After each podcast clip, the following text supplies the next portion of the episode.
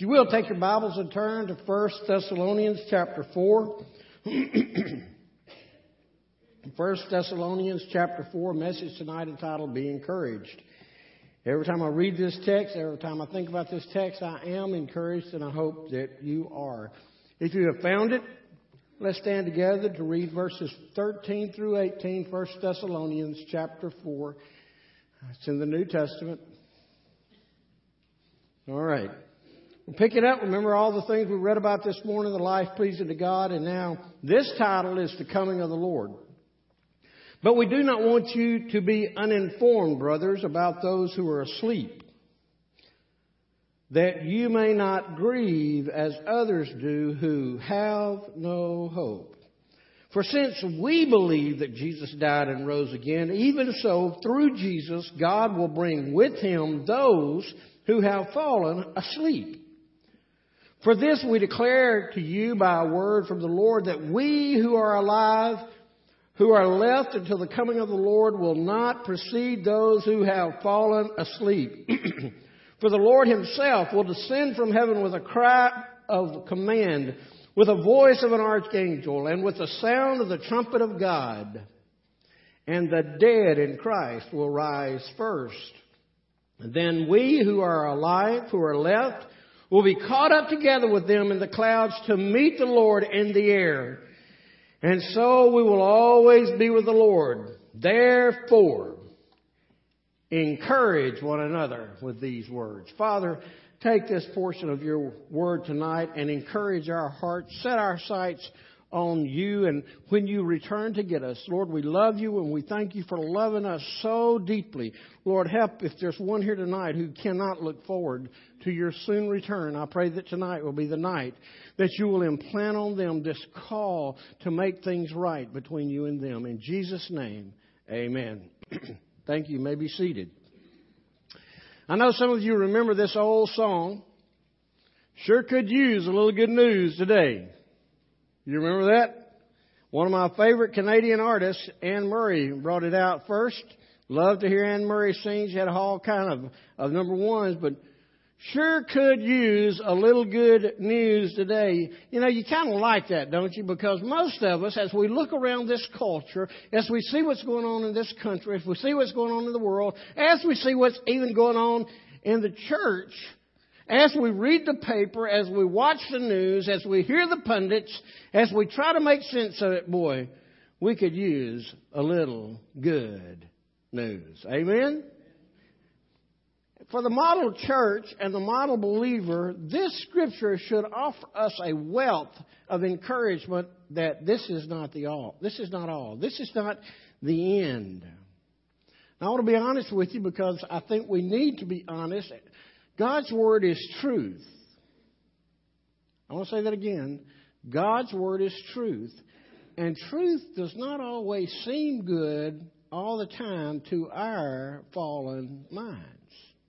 There are some times when, when it sounds doesn't sound good to people on earth, and even sometimes people, Christ, uh, those who name the name of Christ, take issue in the end, when that scripture says all things work together for good, it didn't say for your good, it didn't say for my good, it says for the good, for the eternal good, to those who love God and are called according to his purpose. But here's what I'm going to tell you it's hard to encourage someone. Are you following me? It's hard to encourage someone who has made a conscious decision to resist, replace, or reject the grace of Jesus because not much good lies in their future. For those who have have chosen to follow Christ, just a different thing. Now, those outside of Christ, you know, they may get the best job, make a lot of money. They may live in the finest house. They may have a, a gold ring on every finger. But here's what I'm on, what I know is the gold on fingers today that we pay so much money for is going to be pavement one day where I'm going. We're going to walk. It's kind of like that, that scripture where Jesus says, What good is salt after it's lost its savor? You just put it out. And literally, that picture is they would take the salt and it would become a roadway, and all it was good for was you to trample on. That's how the gold of this world is going to be because things of this world do not have much value within the eternal currency market. So, what I want to do is, is I want to point us to the encouragement. I want you to be encouraged tonight just about, you're not going to believe it, two things. Two things. The first thing I want you to be encouraged about, we're going to kind of take it back, backwards from how the scripture lays it out. I want you to be encouraged, first of all, about the Lord. I want you to be encouraged about your Lord. Now, not every religion, and I will end, when I get to the end, we'll talk about that a little bit. Not, not every religion can be excited about their Lord. Paul says here, I don't want you to be uninformed. Verse 13. You know what that word is translated? Maybe New International, but in some translations, it says, I don't want you to be ignorant. I don't want you to be without knowledge. Because if you're ignorant, if you're out not, without knowledge, then you become uh, discouraged. You become uninformed. And watch this. He said, I don't want you to be ignorant, brothers, about those who have fallen asleep. That you may not grieve as others who have no hope. Watch this. For since we believe that Jesus died and rose again. Now I'm going to pause there. You want something to be encouraged about? Here it is. Jesus, our Savior, came to earth. He lived a perfect life. He died the death of a sinner on the cross, and He rose from the dead. And not only that, He ascended back to heaven where right now, people say He's seated, and I'll get into that. I think He may be standing already, but He's, he's at the right hand of God making intercession for us. Folks, if Jesus is still in the tomb, we have no reason to be encouraged. If he isn't in the tomb, we have no reason to have hope. In fact, it says, as those who have no hope, you see, the truth is, Paul tells us that, that if Christ is not risen, then we, of all people, are most miserable. But then he goes on, if you go back to chapter 15, and he pounds on the pulpit, he says, But now Christ has risen from the dead, and he's become the first fruits of all the rest, which means that he did it first so that we can do it with him. That's what it means. I want you to be encouraged about the Lord for three things that I see here. First, I want you to see that in this event that encourages us so much that there will be a declaration. There'd be a declaration. It says, the Lord Himself will descend from heaven, verse 16, with the cry of command, with the voice of an archangel, and with the sound of the trumpet call of God. Literally, that sound will be, Here I come! Now, I'm about to blow some of your theology. Some of you have heard me say this before. A song that Jamie sings, and I love to sing. He and I have talked about this many times, how, how this song, uh, A Midnight Cry, speaks to all of us heart. But the words say this I hear the sound of a mighty rushing wind. It's closer now than it's ever been. I can almost hear the trumpet as Gabriel sounds the call. It's a great song, but I think it's horrible theology. I don't believe in my heart that Jesus came to live and die and resurrect and ascend, go through the abuse and is seated at the right hand of God to intercede for us that when God looks over and gives him the nod to go, that he goes, okay, Gabriel, I'm gonna I'm to delegate this to you. I'm going to tell you what I believe within my heart, a deep conviction. I believe Gabriel will not sound the trumpet. I believe it is the voice of Jesus. Oh, I knew that would be big. Why do I say that? It's the trumpet call of God. If you go to Revelation chapter 1, John, who knew Jesus so well, leaned on his breast in, in, in, that earthly place we call the upper room. You get to chapter 1 of Revelation and it says, verse 9, I, John, your brother and partner in the kingdom and the, uh, in the tribulation and the kingdom and the patient endurance that are in Jesus was on the Isle of Patmos on account of the word of God and the testimony. Watch this. I was in the Spirit on the Lord's day and I heard behind me a voice like a trumpet. And then it says, and I turned to see the voice that was speaking to me, and I saw seven golden lampstands, and in the midst of those lampstands was one like the Son of God. You read on, you'll discover that the voice of Jesus is like a trumpet. It's like cascading waters. I believe that the declaration will come from no other person except Jesus Himself. He is going to step out, step in, and He's going to declare to us, Here I come. The Lord Himself will descend with a shout. Oh, I can sense the excitement falling. I'm sorry. You know what I'll tell you that he, he, will come. Now, on earth today, we can get discouraged about a number of things.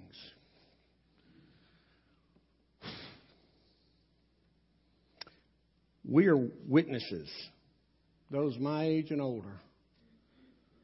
Those a little bit younger than us, you probably have seen some of it.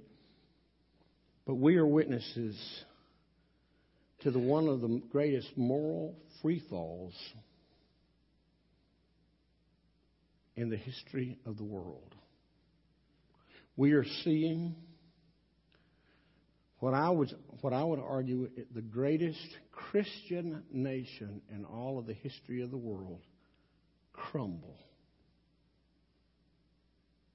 I look at Piper turning nine years old, and I look at our other kids, and without divine intervention, I'm afraid that this nation will be disintegrated before they're adults.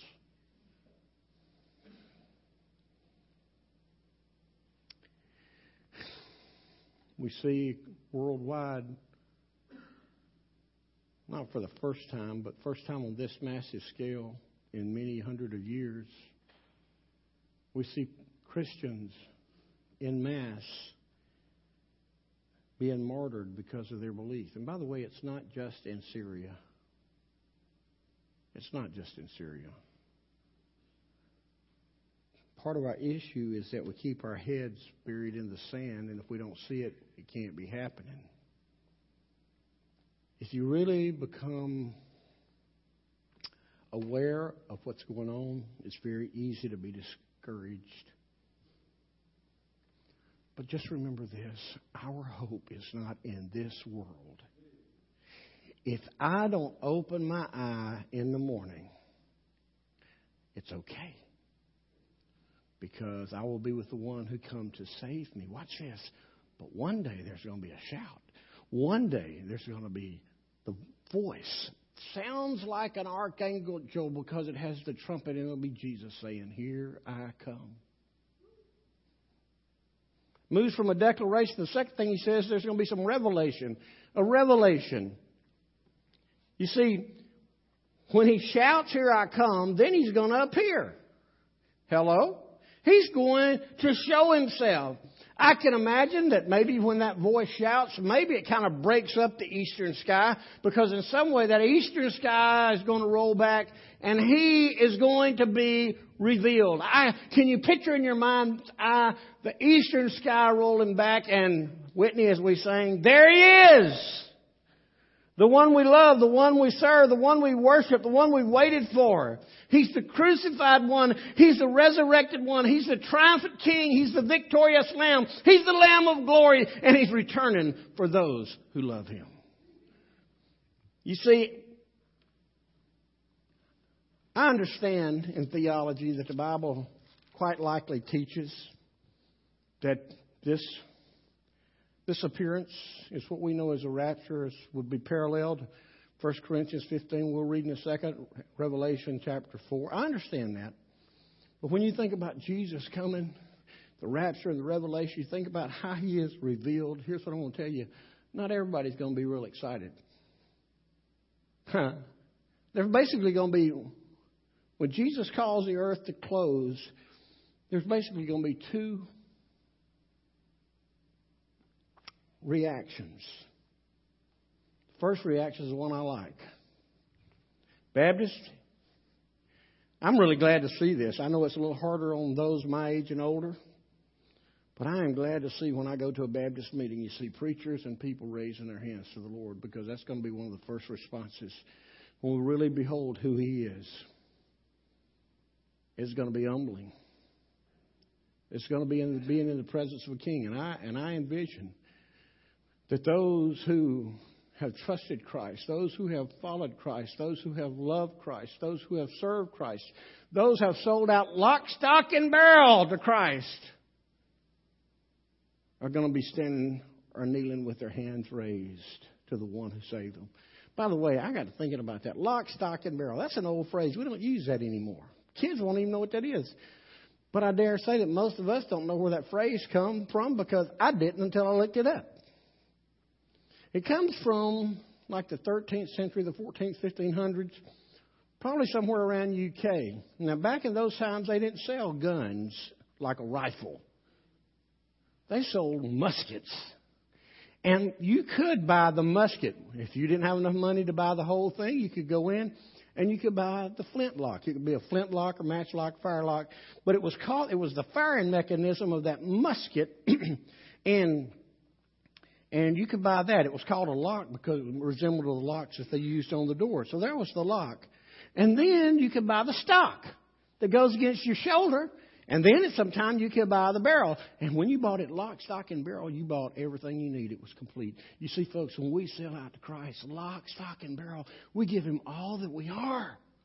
We don't just give Him a little bit and hold the rest of it back. Those are, that's the people that He's coming, that He's coming to get. But I hate to tell you this, that's the minority. That's the minority. In the context of the second coming, the majority of people on earth, when He's revealed, they will go to the rocks and the mountains, the hills, and they'll pray to be covered because they will try to take refuge from the one who has really offered them refuge all along. Anybody who is outside of Christ is going to be in that condition. I, I, I must confess to you, and I'll do this a couple of times. I, this is sad to me in some ways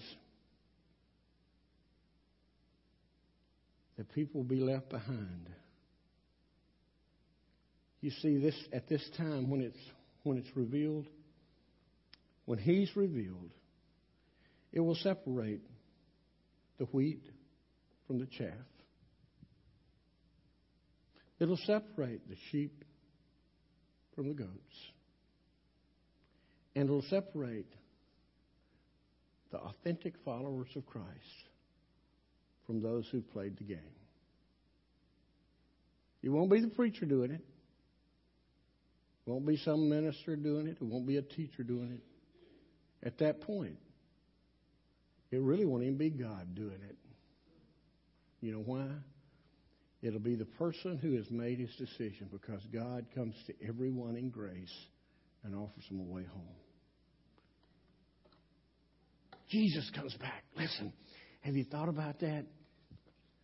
You see the face of Jesus revealed. And then let me tell you one other thing happens and be encouraged about this. It's what I'm going to call, for lack of a better term, transformation.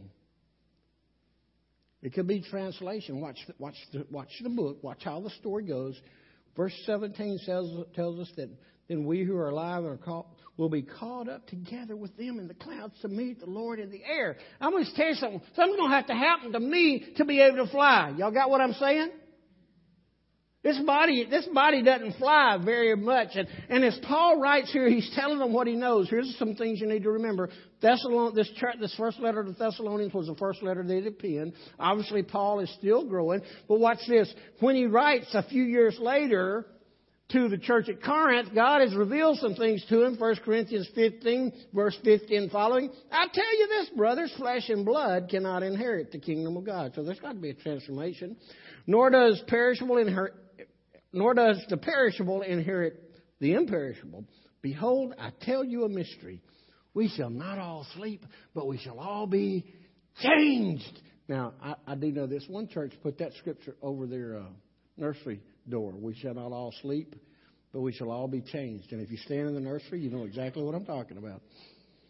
Back to the message.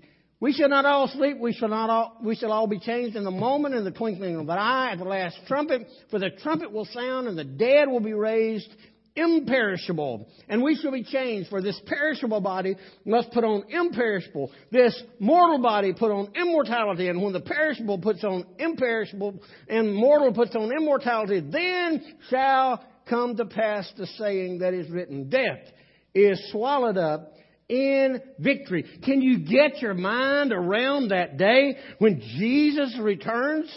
And all of us who are left here are transformed or translated. We are, the bodies that we have presently change. How do By the way, you know everybody gets a new body. Even the folks that go to, to the place called hell will get a new body. Because if you put this body in the fire, it will be gone in no time. God's going to have to give them a body that they can endure punishment forever and ever and ever. There's going to be trans- transformation of the people. And, but, and brothers and sisters, we really don't know what we'll be like. I can't tell what, what we're going to look like, but I know this. John wrote it this way. Beloved, we are God's children now, and what we will be has not yet appeared. But watch this. But we know that when He appears, we shall be like Him, because we'll see Him just as He is. Boy, you want, you want something to be excited about? The mortal transfers to immortality, the corruption to in, uh, the incorruption to corruption, the perishable to imperishable. You know what? Let's just sing this. What a day. Sing it with me. That will be when my Jesus I shall see. When I look upon his face, the one who saved me by his grace. And when he takes me by the hand and leads me through the promised land. Oh, what a day glorious day that will be. Folks, you want a reason to be encouraged or excited? Here it is. Our Lord. But there was another thing that Paul was trying to communicate to these folks he wrote, because one of the problems in the in the church had become, and a lot of time had passed since Jesus had died, since Jesus had ascended to, to heaven, and since Paul began to lead them to the Lord, and some of their loved ones began to die. They began to pass from this life. And there was a murmur. It was a Baptist church, First Baptist Church of Thessalonica. There was a murmur going on where, I thought it was funny. Thank you for that laugh.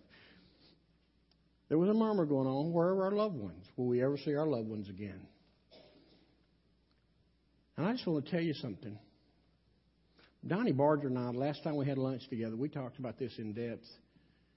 We have become way too uh, affectionate about what goes on in heaven. It is true that we'll probably see. I have a mama in heaven. I love my mama. I'll see her one day, but she won't be my mama again. Some of you have spouses in heaven. That's great. You'll get to see them, but they won't be your spouse. You see mom, dad, grandparents. They won't. This new relationship is going to be much deeper than this human existence. We're going to be brothers and we're going to be sisters. We're going to be bought by the blood of the Lamb, not the blood of this earth. Be encouraged of our of our of how we how we share together in eternity. And I'll just give you three quick thoughts, and we're done. First of all, he offered them a word of reassurance.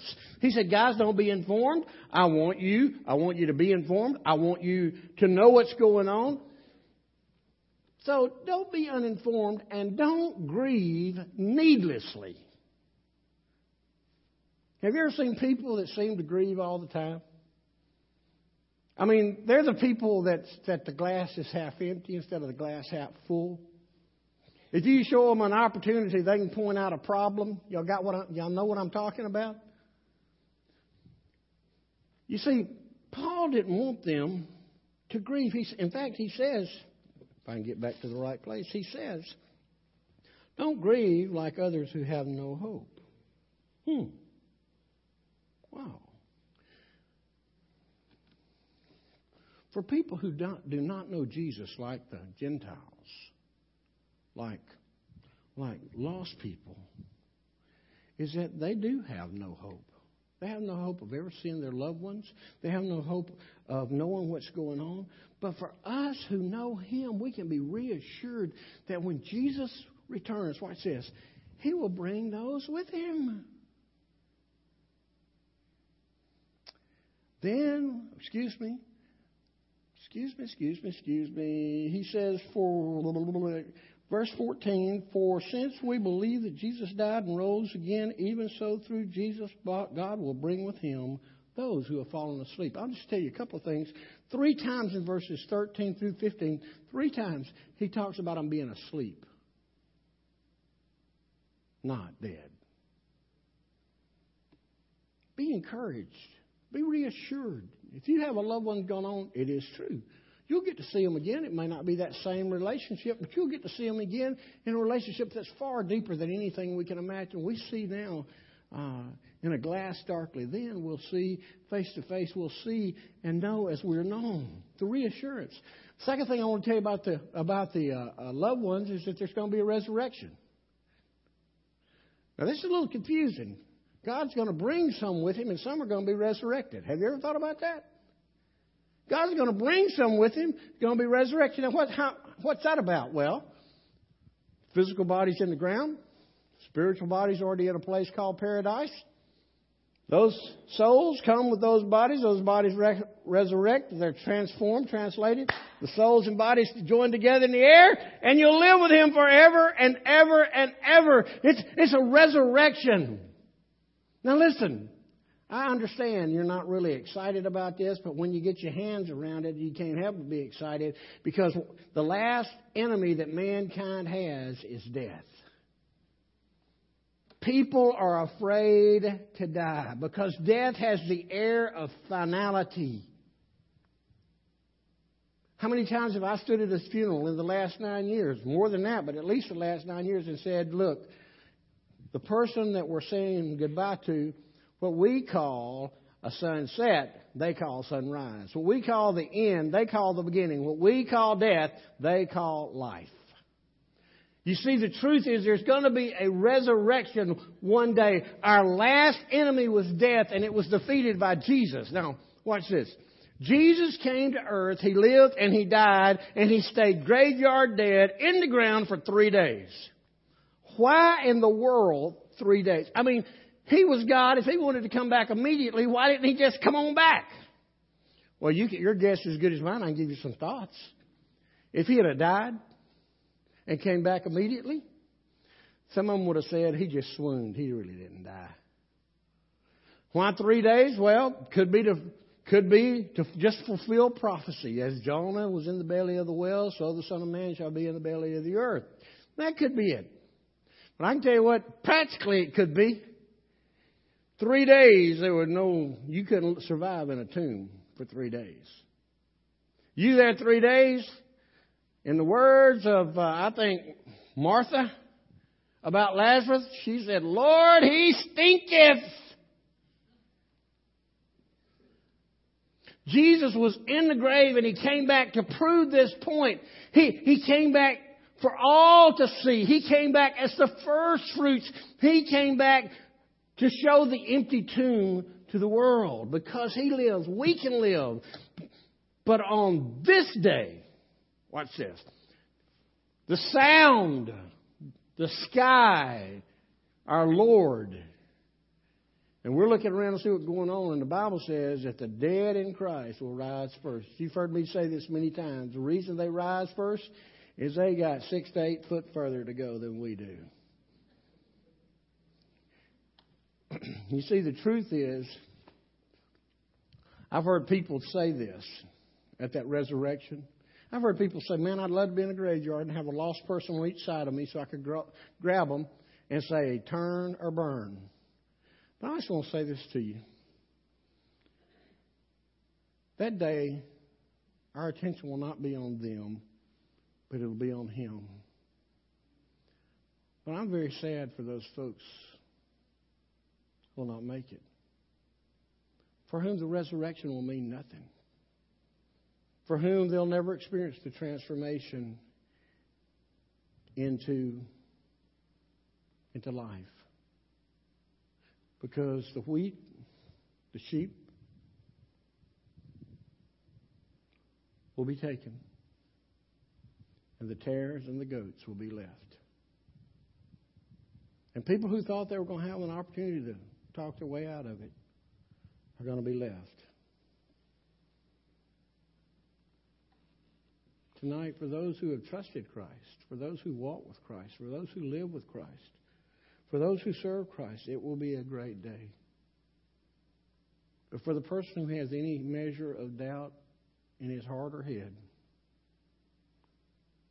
it's going to be a sad day. Because for those who have not committed lock, stock, and barrel, they'll be left behind. There's one more thing that I think about our loved ones that will be encouraging, and you'll love me saying this. There'll be reunion. There'll be reunion. Because it says that we who left caught together caught up together in the clouds will meet the Lord in the air and will always be with the Lord. Again, I think this is misunderstood. We will see our loved ones, and we will love to see those folks who've gone. Actually, people, some of the people that I really want to see the most, I want to see Peter. I'm going to say, Cat, you are like me. I know what it is to put my foot in my mouth. In fact, I'm so flexible I can put both feet in my mouth at the same time. I, I want to see John.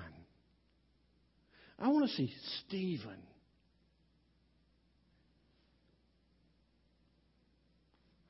I mean, I can go right through the list. I want to see some of these saints of old. I'm sure I, have grand, I have multiple family. You know, you know, you're getting old when you have more family over there than you do over here. You know what I'm talking about? Some of you do. I have those folks I want to see, but listen, the reunion that I'm looking forward to is I get to be reunited with the Lord Jesus.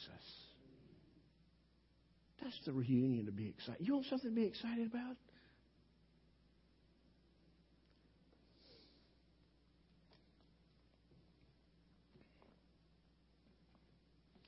So many religions have such weird beliefs about the end of time. You know, I, I don't.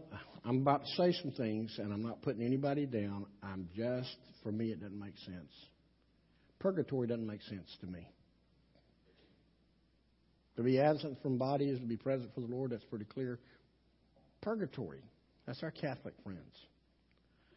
Nirvana makes less sense to me.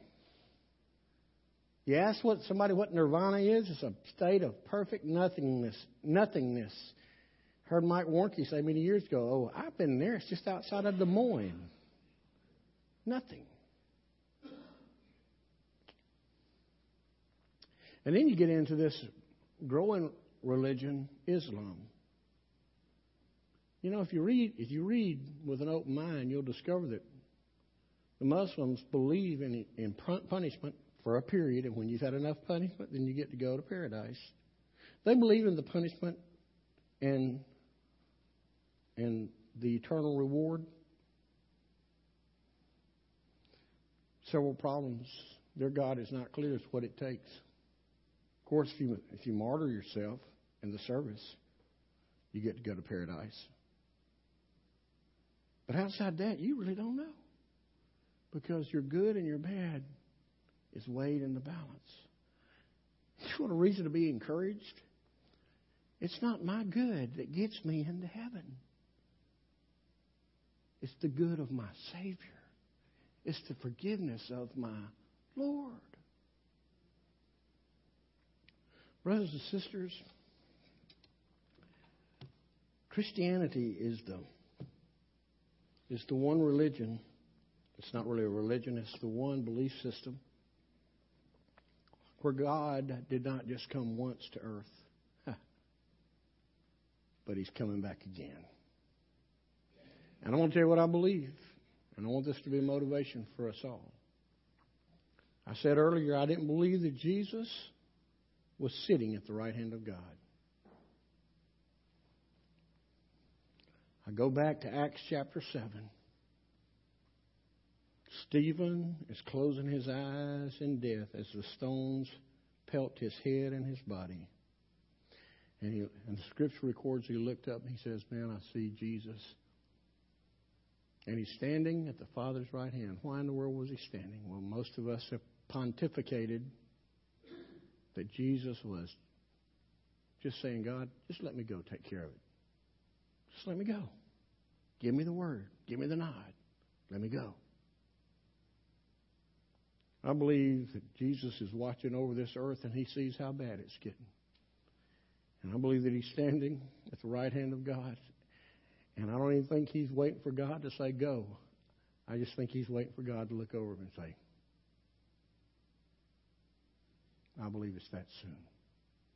For those who are ready, it's an encouragement. If anyone's in here and you're not ready, it scares you to death. May God make us ready tonight. Let's pray. Father, thank you for your love. Thank you for your word. Thank you for how it speaks to our hearts.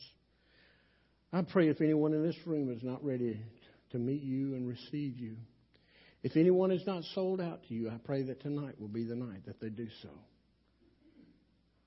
I pray that you'll speak to our hearts. Convict us where we've missed you. Encourage us where we've walked with you. In Jesus' name I pray.